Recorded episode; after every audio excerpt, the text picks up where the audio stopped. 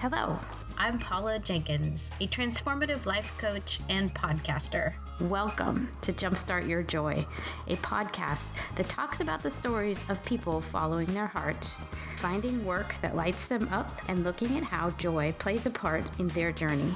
To learn more about this podcast or to find out more about me, just head on over to the website at jumpstartyourjoy.com.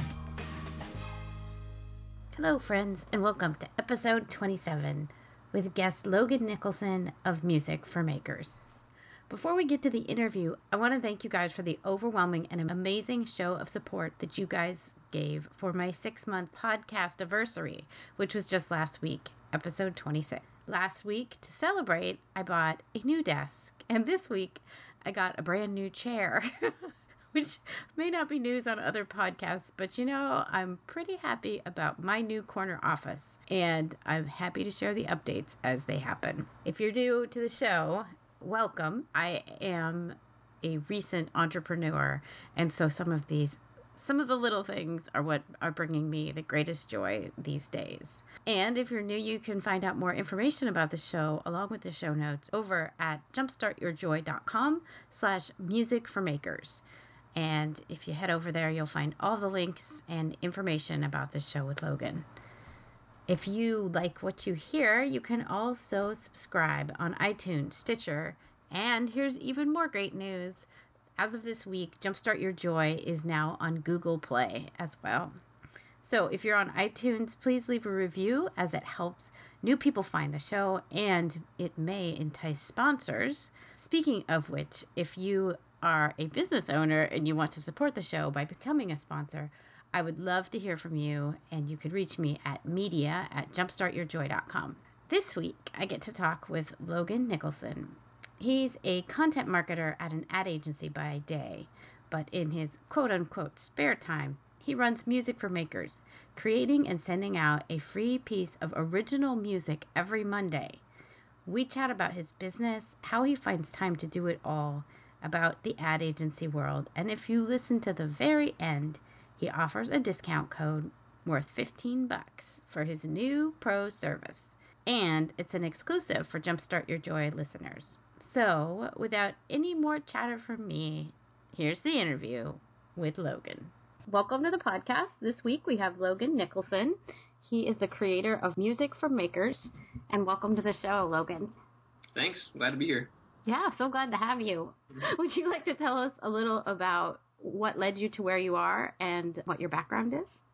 Sure. I think it's best, I guess, to start talking about where I am now and then kind of work in reverse. So, sure. yeah, so during the day, my full time job is a, a, content marketer at an ad agency. I guess what led me to that was I do a lot of online writing, and my education background is in journalism uh, mostly. It was pretty diverse, which kind of works out because content marketing is it's helpful if you know how to do a, a lot of things, at least a little bit. And yeah. uh, so I had to, I, I jumped around majors a lot in college, and so that was kind of useful. But so that's how I ended up in that position. I've been making music kind of publicly, like playing shows and recording and stuff since I was 16. So that kind of combined with my marketing experience now has, has what's led me to Music for Makers. That is so awesome. Well, a lot of the folks that seem to be on the show are what some people call a multi passionate or renaissance soul.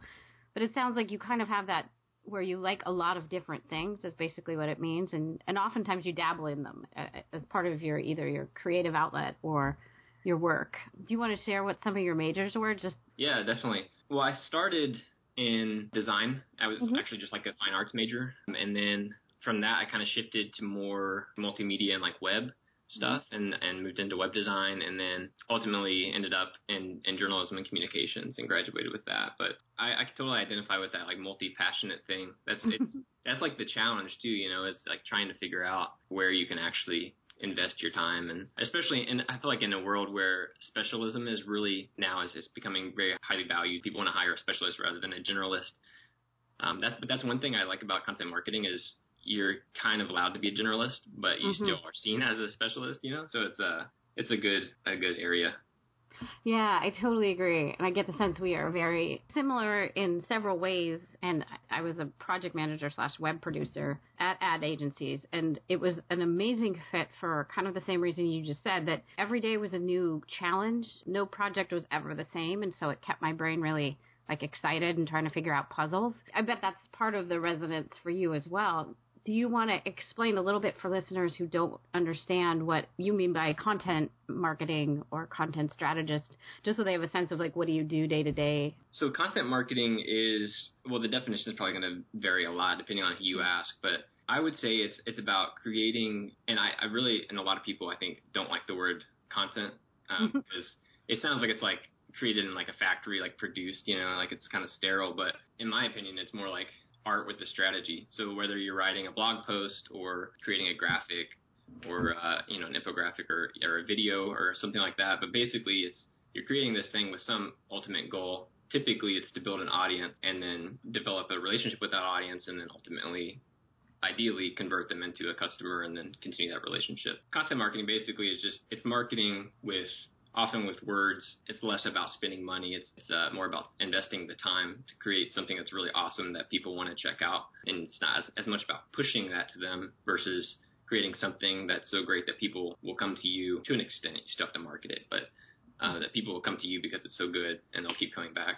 That was really nicely explained. I think it's hard to understand, especially if people are not in the agency world, like that there are so many different variations on how brands want to reach what they would call the end consumer. So I think that that was really nicely stated, as opposed to what often people think of in advertising would be blinky banners and right. you know all the outbound and what advertising would call outbound and direct stuff, which is really hard selling, kind of often in your face, and it doesn't really engage with you. It just says, "Here's our message, and here's what we offer, and right. buy one now." It's not two way at all. It's yeah. It's, it's much more one way conversation. So yeah, content marketing I think is a much better direction and shift from that kind of yeah. more traditional ad angle. Yeah, yeah, and I think it opens itself up to creativity in a way, especially on like your side of things. The people that are creating the content then are often engaged and get to create things that really are are meaningful to them and that start start conversations that are inspirational in some ways. Yeah, and I think it's too. It's you have a lot. There's a, a lot greater chance to make something that really matters. And you know, I mean, because you really a lot of content marketing aims to help somebody solve a problem. Mm-hmm. Um, and so, and rather than just make an ad that's like a you know 30 second TV spot that's just promoting like toothpaste or something, you're actually helping somebody figure out how they can make their lives better by addressing like a real issue. So I think it's it could be fulfilling in that way as as well. Mhm. Yeah, totally agree. Yeah.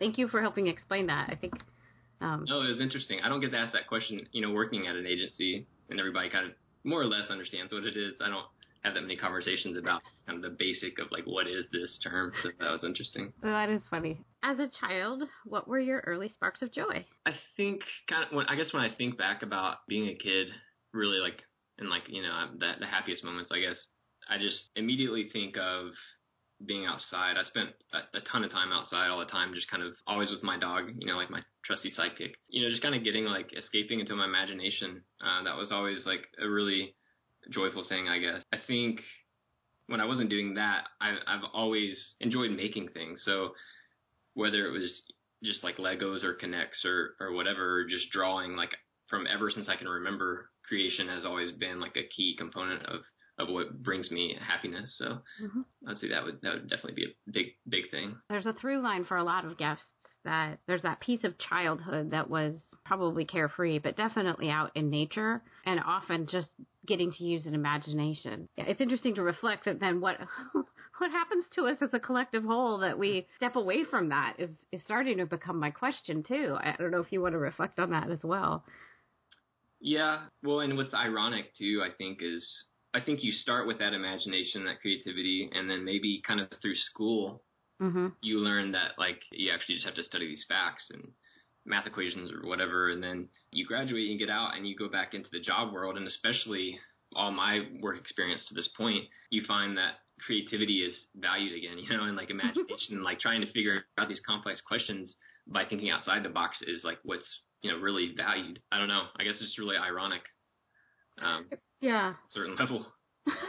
yeah, and I think you're onto something because there is that. I mean, it's it's institutionalized learning, and there is that thing where we get told there is a right and a wrong way to do it, at least in that context. And so then, if you're an overachiever, perfectionist, and I think we all get that gets built in a little bit as we go through school. Like I think, yeah, we start getting praised for the things that are a match to what the institution I'll use that as the capital I institution, like what that sees is good. But then you're right. Like once you get out, like I don't know, it was amazing to, to then step in candidly to the agency world because it was so like, hey, people were talking about ideas again, and this was fun. Like, yeah. I don't know. It's about at that point, it's like about breaking the rules, you know, like mm-hmm, yeah. Or can you push things to to create something new and different? So.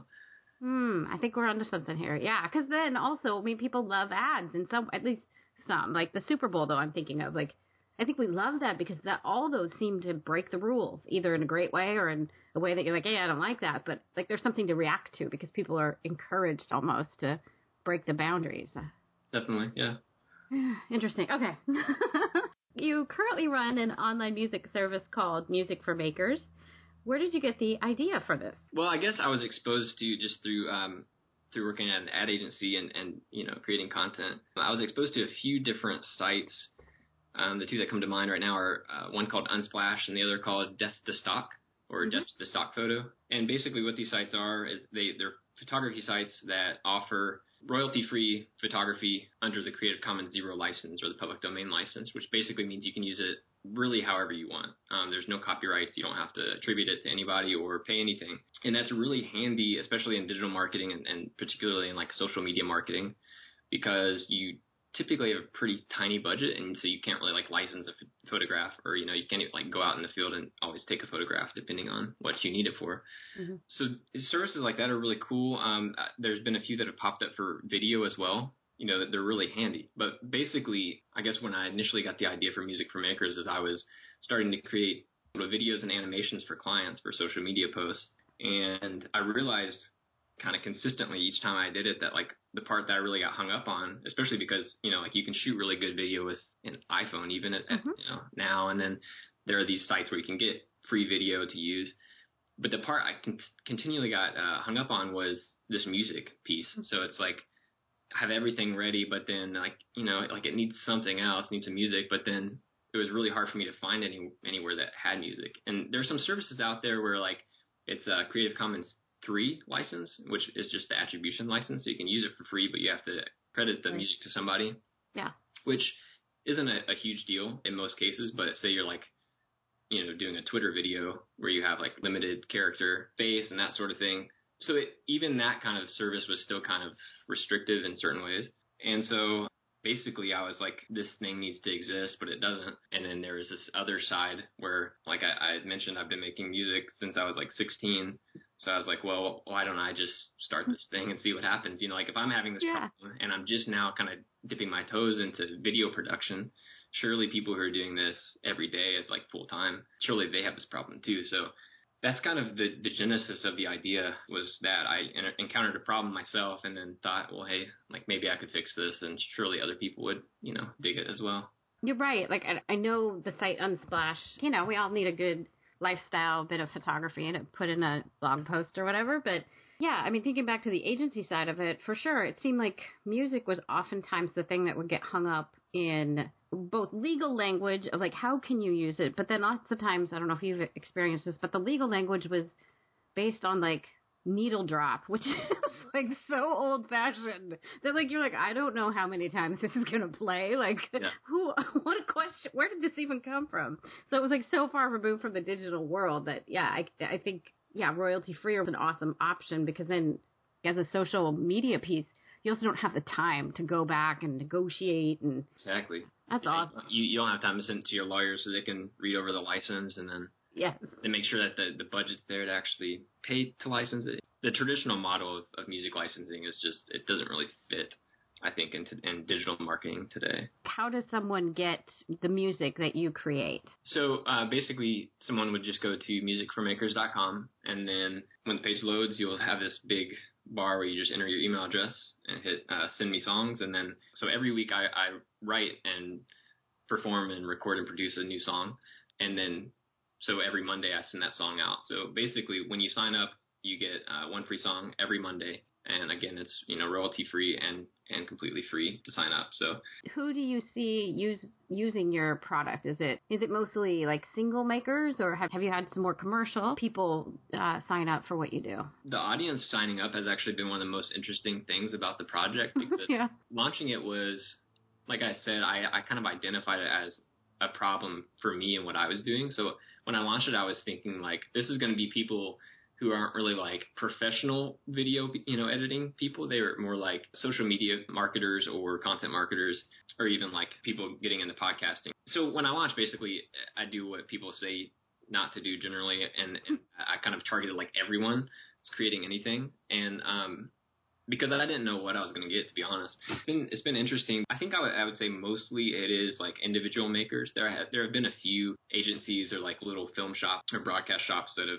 subscribed. But what's really been interesting is just the different disciplines, I guess, of people that have signed up. So I'll have like people who are like full time video production people, or there'll be game developers is always really interesting to me whenever I get, you know, an email saying, yeah, I build games and, you know, like here's a link to the one thing I'm working on right now just because mm-hmm. like game development is so fascinating to me because it's like you basically create this new universe and then yeah. let other people go like explore it, you know, which is it's like playing God, I guess, which is mm. kind of so that's been one of the neatest parts, and of course that's how you and I uh, got connected. So that's that's one of my favorite things of the project so far is just seeing who signs up and then kind of getting to talk with them about like what they do. It's always pretty fascinating. I love that you said that you know you did what people said not to do when you launched, but it sounds like it worked to your benefit because maybe you didn't know who this who your audience really would be yeah, and I mean, to an extent, frankly, I'm I'm still trying to figure that out. Yeah. Um, but you know, it's it's working. I mean, I guess I'm not. It's not like I'm targeting everyone in the world, but I am targeting basically uh, most people who make things. Mm-hmm. Um, I'm I'm like broadly specific, I guess. Yeah, no, I love it. I think it's but, smart. Yeah, I mean, it, it's a cool audience, you know, kind of, even if it is a little bit broad, it's just an inspirational group of people to kind of be connected with, you know, mm. who are committed to to making stuff is pretty uh, inspiring. Yeah, and do you find most people are appreciative that it's something you're offering offering for free? Yeah, generally I'll, I'll get uh you know some some pretty uh, grateful emails mm-hmm. um when people sign up or you know when they get like the first song or whatever. So that always feels good too. that's awesome. Yeah. Well, that's how we started communicating. I think yeah. I wrote back and just said, "Hey, I have a podcast." so then yeah.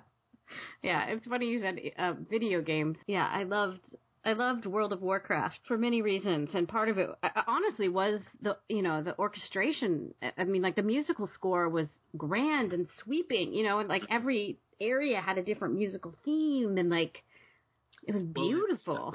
Well, yeah, in in game when when it comes to music in games, it's really interesting because typically, um, especially in a game like that, it's you know interactive music. You know, if you're yes. if you run into kind of like a bad guy or whatever, then like yeah the bass gets louder, you know, the beat speeds up or whatever. But basically, if you move around the, the world, things change and adapt. Yeah. So, yeah, so that that's something I'm really interested in, and I haven't really, I haven't produced any music that really um, addresses those specific needs, but uh, maybe one day. It's definitely an interesting topic. Right. Well, because I mean, if you get into the architecture of the music, or that's not really the right word. I, I took music theory, but clearly most of it has left my brain. But um, it seems like then it gets into the part because I saw your your um, blog post about creating looping music. Yeah. So that seems like it would have to have that, where there'd be a commonality where you could either crossfade into a new music or right, or yeah, so, loop into something that's a similar key and a similar tempo, so you can change it. I'd love to hear your take on how it's different for games a little bit. Yeah, um, I mean, I think you kind of nailed it. Like, I think typically there is kind of a common theme mm-hmm. um, that that does kind of seamlessly loop, so you don't, you know, it's something that you probably don't necessarily always notice is even there, but it's it's a common thing that other elements of the song can build onto. So that's what when most often when I'm talking to game developers who sign up, that's what they're looking for is something that can just go on forever, you know, seamlessly loop forever, and ideally have elements that gradually fade in or out and that sort of thing. That's awesome. Yeah. If you're digging this part of the conversation, go listen to Matt Wood, which I think is episode, I think he's three. I'll link him up, but he's a sound guy from Skywalker. So if you love that bit, please go listen to Matt too. You'll love that conversation. So it sounds like for this work, you are a one man show then for Music for Makers. Yes, to my detriment sometimes. Um, yeah. Yeah, it's a, it's a lot to juggle, but it's kind of cool. I think you know if if people aren't working for themselves or you know if they're working for a company or even just in a team i think it is it's a good exercise sometimes just to have a project that you completely own and you you can make all the calls. Just because of that kind of creative freedom is is fun but it's definitely it's definitely demanding as well. You're juggling a lot right? Like a day job and then this that you do i'll use the air quotes around in your spare time. How do you find time to work all those things in? Like what I got asked this a lot while I was last year juggling, you know, full time job and life coach training and creating a podcast. How do you, how do you make it work? That's like that's that is the question. I think you know um, that I wonder myself a lot of times, and yeah. I find myself thinking all the time, like, man, I don't understand how people start a job like on the side while they're working full time job, and then like it'll like hit me that like I'm kind of doing that right now. Mm-hmm. But um, I think uh, first is probably sleeping less than I would actually like to is uh, the first way. I mean, I basically before I go to work early in the morning, I'll work on kind of the business marketing of the project, and then you know work all day, and then come home and then work for a few more hours on actually writing and producing the songs for each week. So there's not really a lot of time left over after that, but uh, I think it's just about I mean, to me, it's you know we launched last September, so it's only you, know, you haven't even been around for a year. So to me, it's still it's still kind of like this short term investment that mm-hmm. hopefully will pay off, and then things will kind of balance back out. But yeah, right now it's just about kind of like you know putting my head down and and getting things done. yeah. I can totally relate to that. It's interesting, but the podcast went. It started in September as well of last year, so we're we're on the same we're on the same birthday track for the yeah. project, so we'll have to check back in on that. Definitely. Have a little celebration. Yeah, for me too. It was maybe I didn't think too much about like how much I was doing. I was just finding ways to do it, and and I think maybe that's a big thing too. It's like it's the no excuses rule. Like, well, I signed up for the podcast. it deserves my attention, yeah. and I love it. So I think when there's that cross crossroads too of something that you love and that is interesting and fulfilling, then I think it's easier as well. So yeah, you know. well, and I think too, and and I've been meaning to to write about this, and hopefully we'll soon. But one of the biggest I think contributing factors to me continuing to do it and to you know like find a reason to put more hours in every day is I know that like thousands of people are expecting an email on Monday, you know, to get a new song. so is that like accountability? I think it may, is a big reason. It's a big driver of, of to just keep working, you know.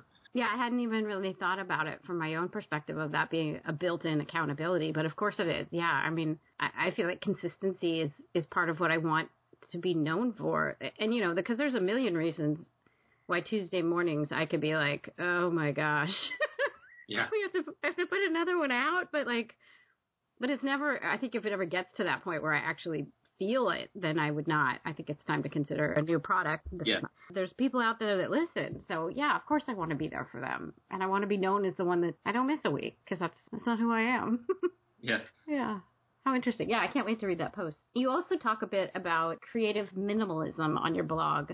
How has that come into play for you? I think you just you touched on it a little bit right there. Creative minimalism is is just a, a term I kind of came up with and it basically means so minimalism of course is kind of breaking things down to uh, kind of the most basic, simple thing. And then, so in my thinking, basically, creative minimalism would be taking kind of the most simple approach and really the most basic ingredients you need to to create something. So the way this looked for making music and kind of the story I I shared when I uh, wrote about it on the blog was that I'd been making music for a long time, and then it got to the point where I'd kind of got a little bit burnt out. And the re- the reason that is is because up to a certain point I had been you know playing in bands and stuff. So when you go into the studio, there was still a certain limitation because you know like okay well we will have bass and drums and keys and guitar because that's that's what you know we play. Like there's you can't you know like we'll just play that because that's all we can play when we play live, basically. But then I started just doing more studio work, and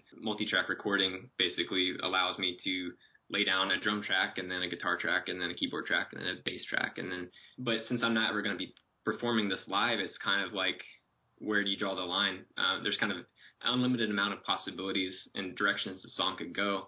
You know, there's a there's a quote from john Stewart that's something along the lines of creativity doesn't come from freedom; it, it comes from limits and you know that basically when you have some kind of limit, limitation, it gives you a structure that you can then build off of. And this that like really resonated with me because when when I did have like a total freedom to take the song in any direction I wanted, I had no idea what direction to take.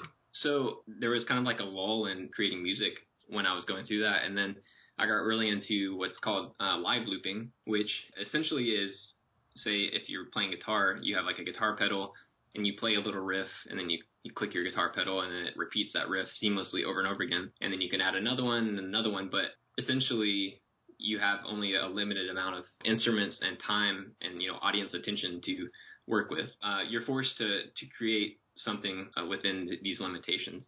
And that made it really interesting to me again and challenging again. And, and then, you know, things kind of snowballed and I started creating music again. So long story short, um, this, this is a, a, term that I, you know, then phrased creative minimalism, but it's basically about breaking things down into and, and setting limits for yourself to push yourself to create because otherwise you just get overwhelmed by all the, the choices and, and options out there. Ooh, that's really good. I like it. I'm going to have to start using that too if you don't mind. I love the term. Go for it. Yeah, it's funny because when I read that post, which I'll, you know, head over over to the show notes if you guys are curious about reading it, I'll link up. But one of the things that made me think of was a long time ago back in an ad agency. I'm just kidding, but uh, we were working on a banner ad. Boring, right? But but not because we wanted to show i think it was a weightlifter for the olympics and we wanted to do it in a banner ad and the you know the creatives are like why would we even bother because this is too hard and i was like you guys this is a challenge let's make it a game let's make it fun because let's see this as like a challenge instead of it just being like this tiny space that is the throwaway space. So I think it was that same kind of thing, and and we did it, and you know that team actually won some awards for those placements because it was like nobody does that with that little bitty bit of space. Yeah, and you know back to kind of uh, like my educational background, like with with journalism, that's kind of the whole with the deadlines. You know, you pull in the mm. deadlines into things too. It's like that's really the way to get you working in in a way. You know, and that's that's part of what's baked into music for makers too, since I am sending out a song every week. So in, in a lot of ways, I feel like the project has helped me grow creativity uh, and creatively because it's it's forced me to produce something even if I don't necessarily feel like it, you know, and I have to I have to deal with that uh, limitation and that structure. Yeah, I like that, and I, I would kind of challenge listeners, like if there's something, if you're a blogger or whatever, if you're a creator of any type, like how could you use that? How can you harness that power and and make it so that it you know, you're forcing something upon yourself, but you're also trying to do your best work within a certain amount of time. Because there's something super interesting about that. So thank you so much for sharing it with us. You do some work with video. I was reading something else online about how 2016 is the year of video. What do people who are online and, and creating things for digital consumption, what do we need to know about video? And like, do you have any favorite tips or tools, anything fun to share about how to see this uh, this as an opportunity that we could jump on now and get really comfortable with.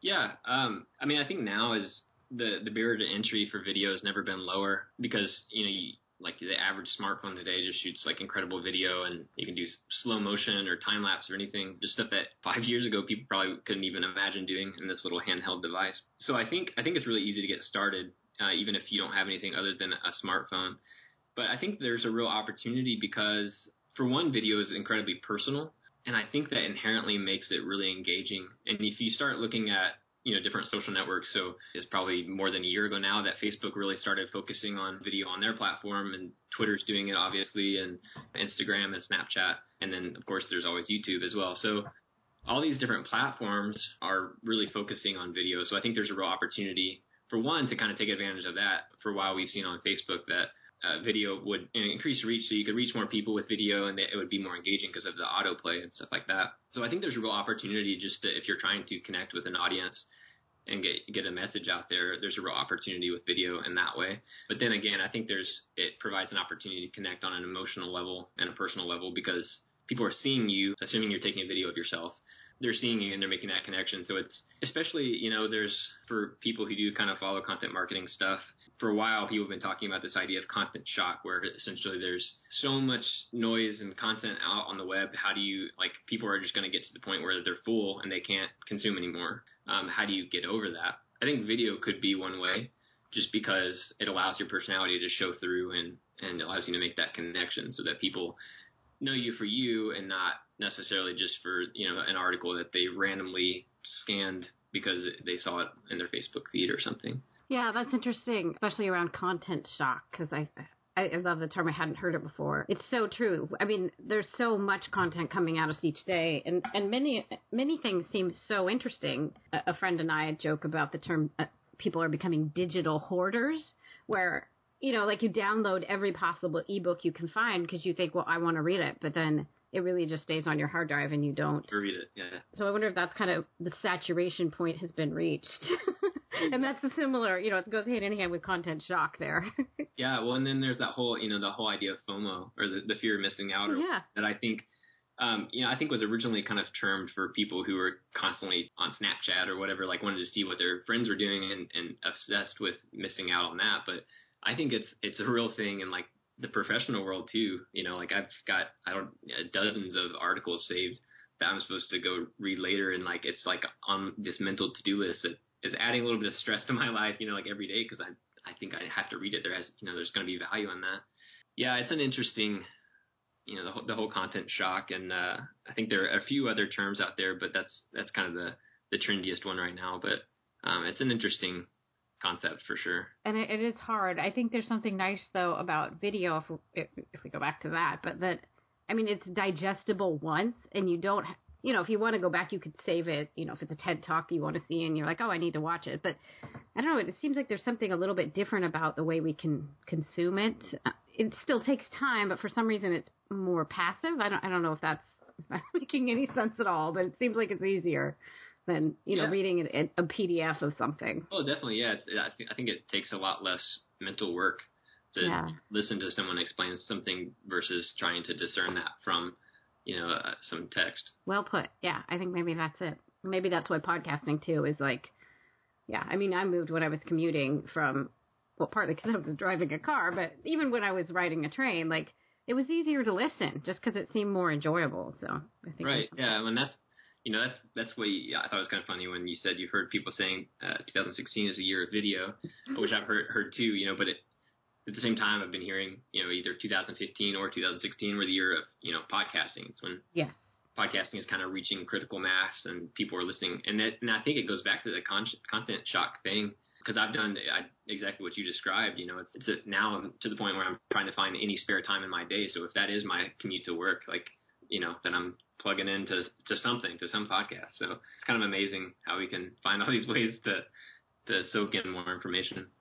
Yeah, just recently you also launched a new part of Music for Makers. Would you like to tell us about what that is and how it works? One question I get a lot when when uh, people first sign up is how do I get access to the songs you sent before I signed up? You know, are they online somewhere or how can I download them? And so basically, I rolled out and and frankly just because I had to do it to, if nothing else, offset the cost of running the website and everything.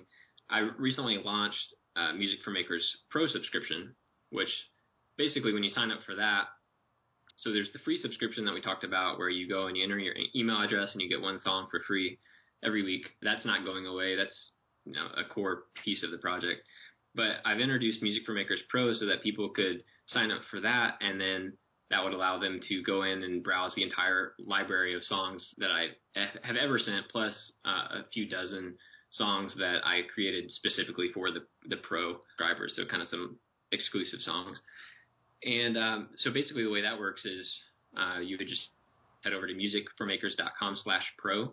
It's an annual subscription, so you sign up, you pay once every year, or just one year if you don't, you know, if you just want to try it out for a year, and then you automatically get instant access to every song um, so you can go through and listen to them and download them, and again, you know, use them however you want without having to pay royalties or anything like that. That's super cool. Yeah, yeah, it's exciting. I mean, it was um, it was kind of you know once I, I realized that it, the people were actually interested um, in music for makers, it was kind of a, a, a gradual rollout. So it's been something that I've been working on for a few months. So we launched very recently, and so it's uh, it feels really good to to be able to say that. That's awesome. Yeah, congratulations. Yeah. So is there is there anything else you would like to add about music for makers, or or anything else that you're working on um, before we jump into the last couple of questions? Yeah. Well, I'll just say um, uh, about Pro. It's so it's typically $100 a year, but if you are listening, you can. Uh, you can enter in uh, a special discount code, which will allow you to get 15% off. So it's only $85 a year. And that code is Jumpstart. So just when you're going through the checkout process, there will be a little discount code box. And if you're interested in signing up, you know, enjoy 15% off. Other than Pro, there's a lot of other ideas I have in terms of uh, other offerings and, and cool features. Could be really useful, but nobody is really meeting those uh, needs yet. So it's a it's a it's a crazy thing to kind of start start something from nothing and then um, continually grow it and find ways to keep it interesting. And I don't know. I'm looking. I'm looking forward to this year. Yeah, it'll be awesome. I love that you followed your your intuition on seeing that this was a need that so many makers have. thank you for following your intuition and doing this. Yeah. And thank you so much for being on the show today. Uh, it's really been a, a great chat. Yeah, it's been awesome. So, if someone listening has a big dream about how they could make a change in the world, what advice would you give them about bringing their dream into action? It's an interesting follow up question after what you just said about uh, just doing it. I think, I mean, I, honestly think my advice would probably be just to do it, just to commit to it. So before I, I launched Music for Makers, I mean, I've probably, I think, I think partially just working in the ad, advertising world, you get exposed to so many interesting ideas, and it's such a you know, it's a place of like inherent creativity and that's kind of stoked and encouraged. And so I, I was constantly having ideas for like businesses or these little side projects that I could start. And I would, I mean, I would start down a road, um, you know, and kind of research it and even like go as far as like creating the logo or like buying the domain name or something like that. and then it would just kind of like fizzle out. With Music for Makers, I was just like, I've you know I've got some of these songs saved that I never released, and here's this idea. I'm just going to throw up a website and see what happens, and you know it gained traction pretty quickly, and then you know the rest is history. So I think it was just a matter of just saying, okay, I'm going to do it, and then doing it. You know, even if it's just a very small part, like what's what's kind of the smallest step you could take that would make you commit to to trying to reach that dream or that goal, and then go for it. Yeah, mm, that's that is really good because I think sometimes, I mean, even working with clients, part of it is that there's this overwhelming feeling that the dream, the full dream, is so big that you don't know or they don't know how to tackle a piece. Like it's just like, well, but I don't know how to get there. so I don't know. Yeah, if you can kind of back out, some circles would call it a minimum viable product, or yeah, exactly. Yep. Like what is the smallest piece that you could do? Because I think there's something really special both about like what you just said about the commitment, but I'm going to share about the podcast. Like it became this thing. Like once I'd done it, then I had like I had a word the taste for it had come comes to mind, but like but then I wanted more. And so it was like it, it, was the hook I needed was like I put one out and it wasn't so much even that like now it was scary and daunting, but it was like, "Oh my gosh, yes, I love it." and I've gotten a taste for it, so now I want to do it even more. So I don't know. I think there's something magic when you hit the right thing too, because then it fuels you for more and more, and you don't. And it's not really a question anymore of like, would I quit? Like I originally signed up for a year, like in my own head, but like now it's like, well, no, I'm a podcaster now. so. Right. Yeah. So I think I think it can go one of two ways. Either it can go like you said, where you you hit upon something that is great and that's awesome, you know, and you yeah. carry through but it's either that or you hit on something and you're like, well, that didn't work, and you know. But then, but then the awesome thing about that is that you can move on because yeah. otherwise you're just you're going to consistently come back to man, like I should try that, or what if I tried that? You know, it's like that what if game. Mm-hmm. So I think just doing, trying it and seeing what happens, and you know, not being afraid to fail. You know, it's just you got to think of it all as kind of a big experiment and yeah. a, a learning opportunity, and so.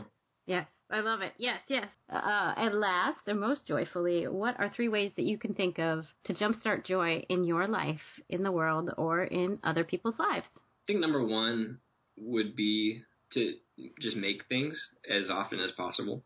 Something I've kind of realized with Music for Makers that wasn't necessarily intentional uh, right off was that it would be forcing me to create things on a regular basis. And while that has some, you know, inherently has some stress tied to it. Ultimately, it's like at the end of the day or the week or whatever, I can look at what I've done and it's like, you know, there's there's bits of it I'm proud of or whatever, and it's like it's really fulfilling in some way. But I don't know. For me personally, it's just kind of like we talked about in the very beginning. Since I was a, a kid, I've always enjoyed drawing or building things or whatever, and I think that's just built into us as humans, like this this desire to create and the fulfillment that comes after you create something. So uh, I would say number one would, would just be make more stuff, mm-hmm. um, consume less, and make more. I think that's a path to, to greater happiness.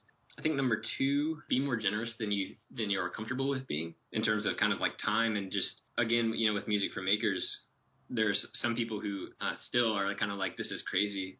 You know, if, if you've ever used stock music at all, and you know, there's kind of the the price tag that's usually associated with it is pretty steep, and so there are people who are like consistently surprised that I'm doing that for free, the result has been really awesome just in terms of kind of growing an audience and, and meeting all these people. So the payoff for, for giving more than you feel comfortable with giving away can be really good in a lot of ways. Number three, but I think just, just going for it, you know, for like, I feel like we all, you know, everybody has, has something they want to do, whether it's, it is, you know, to go off and start their own business or if it's something as simple as I want to run a half marathon this year.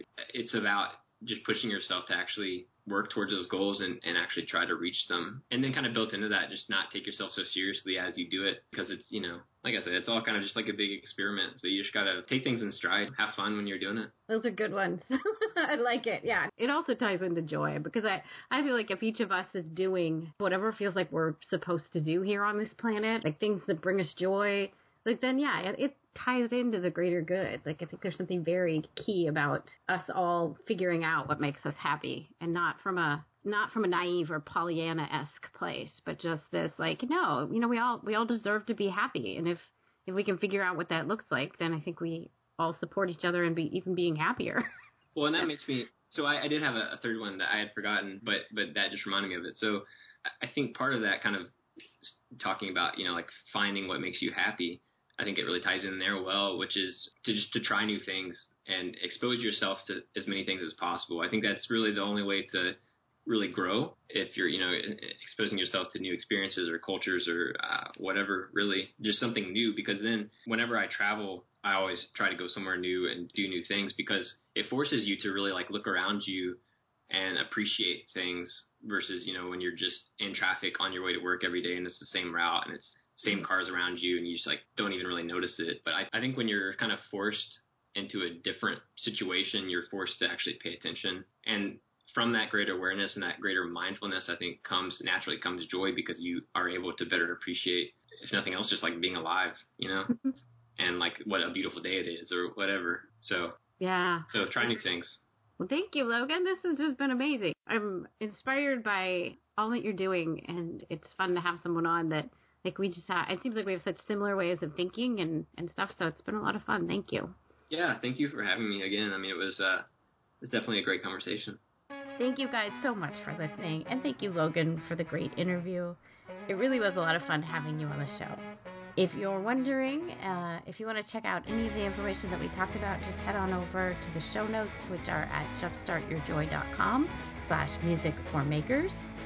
And if you want to take advantage of that special offer that Logan mentioned, just go over to musicformakers.com and sign up for the pro service. If you use the code JUMPSTART, you'll get $15 off your year long subscription. And thank you so much, Logan, for sharing that special deal with us. If you are looking to follow your dreams and want to find a life coach to help you do that, either starting your own business or maybe you want to break through feeling stuck in your own life, well, my new full time gig is as a life coach, and I love working with women who want to feel like they are living in their own no toggle zone and feeling enraptured with their lives. And of course, those are a couple of my favorite words. No toggle just means that you're being authentic in everything that you do, and enraptured is living in giddy delight. So hit up the site and you can learn more jumpstartyourjoy.com. There's a coaching tab at the top, and you can get a free 30 minute call with me if you would like to learn more about coaching and how I work. Next week on the podcast, we have an interview with Diane Polly, who goes by the moniker the client conversationalist. We really hit it off. She focuses on helping women in small business find what she likes to call their special someone instead of feeling like they have to market to everyone. And to do this, she suggests that we start meaningful conversations with clients that lead to long lasting business relationships. You're not going to want to miss her if you are an entrepreneur. And so I hope you guys will come on back next week to hear her as well. Thank you again for coming back and listening and sharing your reviews. And you guys are just the best audience. And so until next week, may your days be filled with so much joy.